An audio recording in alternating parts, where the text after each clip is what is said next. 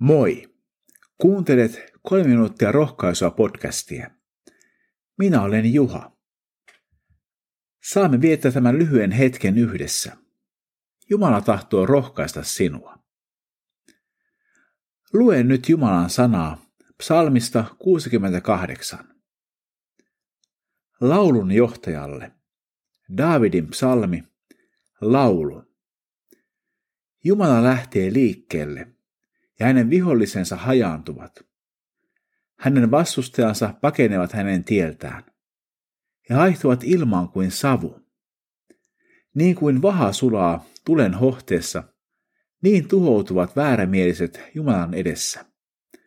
Mutta vanhurskaat iloitsevat, iloitsevat ja riemuitsevat Jumalan edessä. Jumala ei vielä toimi kaikessa voimassaan ihmiskunnan keskellä.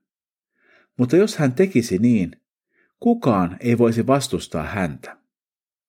Tämä tullaan näkemään viimeistään viimeisellä tuomiolla.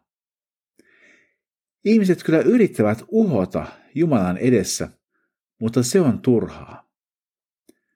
Vanhurskaat, eli Jumalalle kelpaavat ihmiset iloitsevat ja riemuitsevat Jumalan edessä. Heillä on aihetta iloon, sillä he ovat tulleet tuntemaan heitä rakastavan ja heille armollisen Jumalan. Psalmi jatkuu. Hän on orpojen isä ja leskien puoltaja. Jumala pyhässä asunnossaan. Hän antaa yksinäiselle kodin. Hän päästää vangitut vapauteen, mutta hänen vastustajansa saavat asua paljaksi paahtuneessa maassa. Tässä Jumala asettuu heikon ihmisen puolelle. Hänellä ovat tärkeitä orvot, lesket, yksinäiset ja vangitut. Riippumatta siitä, millaisia haasteita ja vaikeuksia sinun elämässäsi tällä hetkellä on, sinä olet Jumalalle tärkeä. Lopuksi luemme vielä jakeen 21.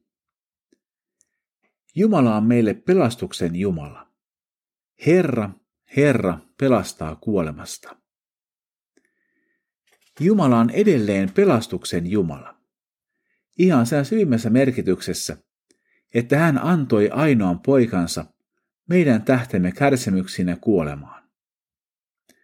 Uskomalla Herraan Jeesukseen me saamme synnit anteeksi ja iankaikkisen elämän. Rukoilemme. Herra, sinä olet orpojen isä ja leskien puoltaja. Olethan sinä Jeesuksen tähden isä ja puoltaja myös meille. Sinä olet pelastuksen Jumala. Siunaa tänään päivän työtä tehtävät. Jeesuksen nimessä. Aamen. Siunattua päivää Jeesuksen kanssa.